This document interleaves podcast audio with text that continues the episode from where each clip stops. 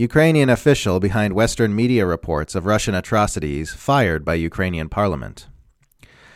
A Ukrainian government official, frequently cited as a source by Western news media for her allegations of atrocities committed by Russian troops, has been fired by the Ukrainian parliament, in part because of the unevidenced nature of those claims. Newsweek reports, quote, a Ukrainian official has been relieved of her duties over her handling of reports detailing sexual assault allegations made against Russians in Ukraine. On Tuesday, the Ukrainian parliament, the Verkhovna Rada of Ukraine, removed Lyudmila Denisova, the parliament's commissioner for human rights, from her post, according to Ukrainska Pravda. No new appointment has been made to fill the role.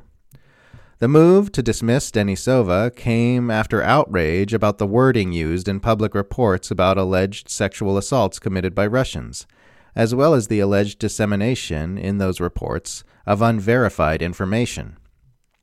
Despite accusations from Ukraine, the Kremlin has repeatedly denied that Russian soldiers have committed war crimes or sexual assaults during the invasion. As it happens, Newsweek is one of the many Western outlets who have uncritically cited Denisova's unevidenced claims in their reporting of events in Ukraine.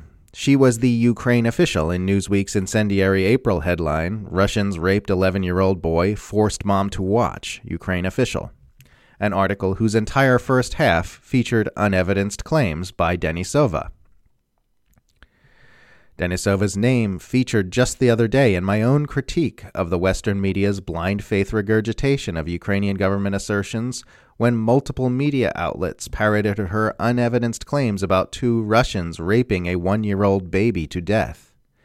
Business Insider, The Daily Beast, The Daily Mail, The Sun, Metro, The Daily Mirror, and Yahoo News all published reports on the same story, and the one and only source for all of them was a post made by Denisova on a Ukrainian government website which contained no evidence and concluded with a call for more weapons and sanctions against Russia from the Western world.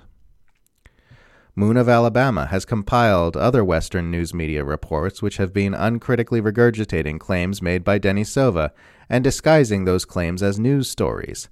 Like Business Insiders, Ukraine says it received more than 400 reports of sexual violence, including rape, by Russian soldiers within two weeks and Times, Ukrainians are speaking up about rape as a war crime to ensure the world holds Russia accountable. This is not just brazen journalistic malpractice, this is actual atrocity propaganda. This latest development shows that even the Ukrainian government is more skeptical of Ukrainian government claims than the Western mainstream press.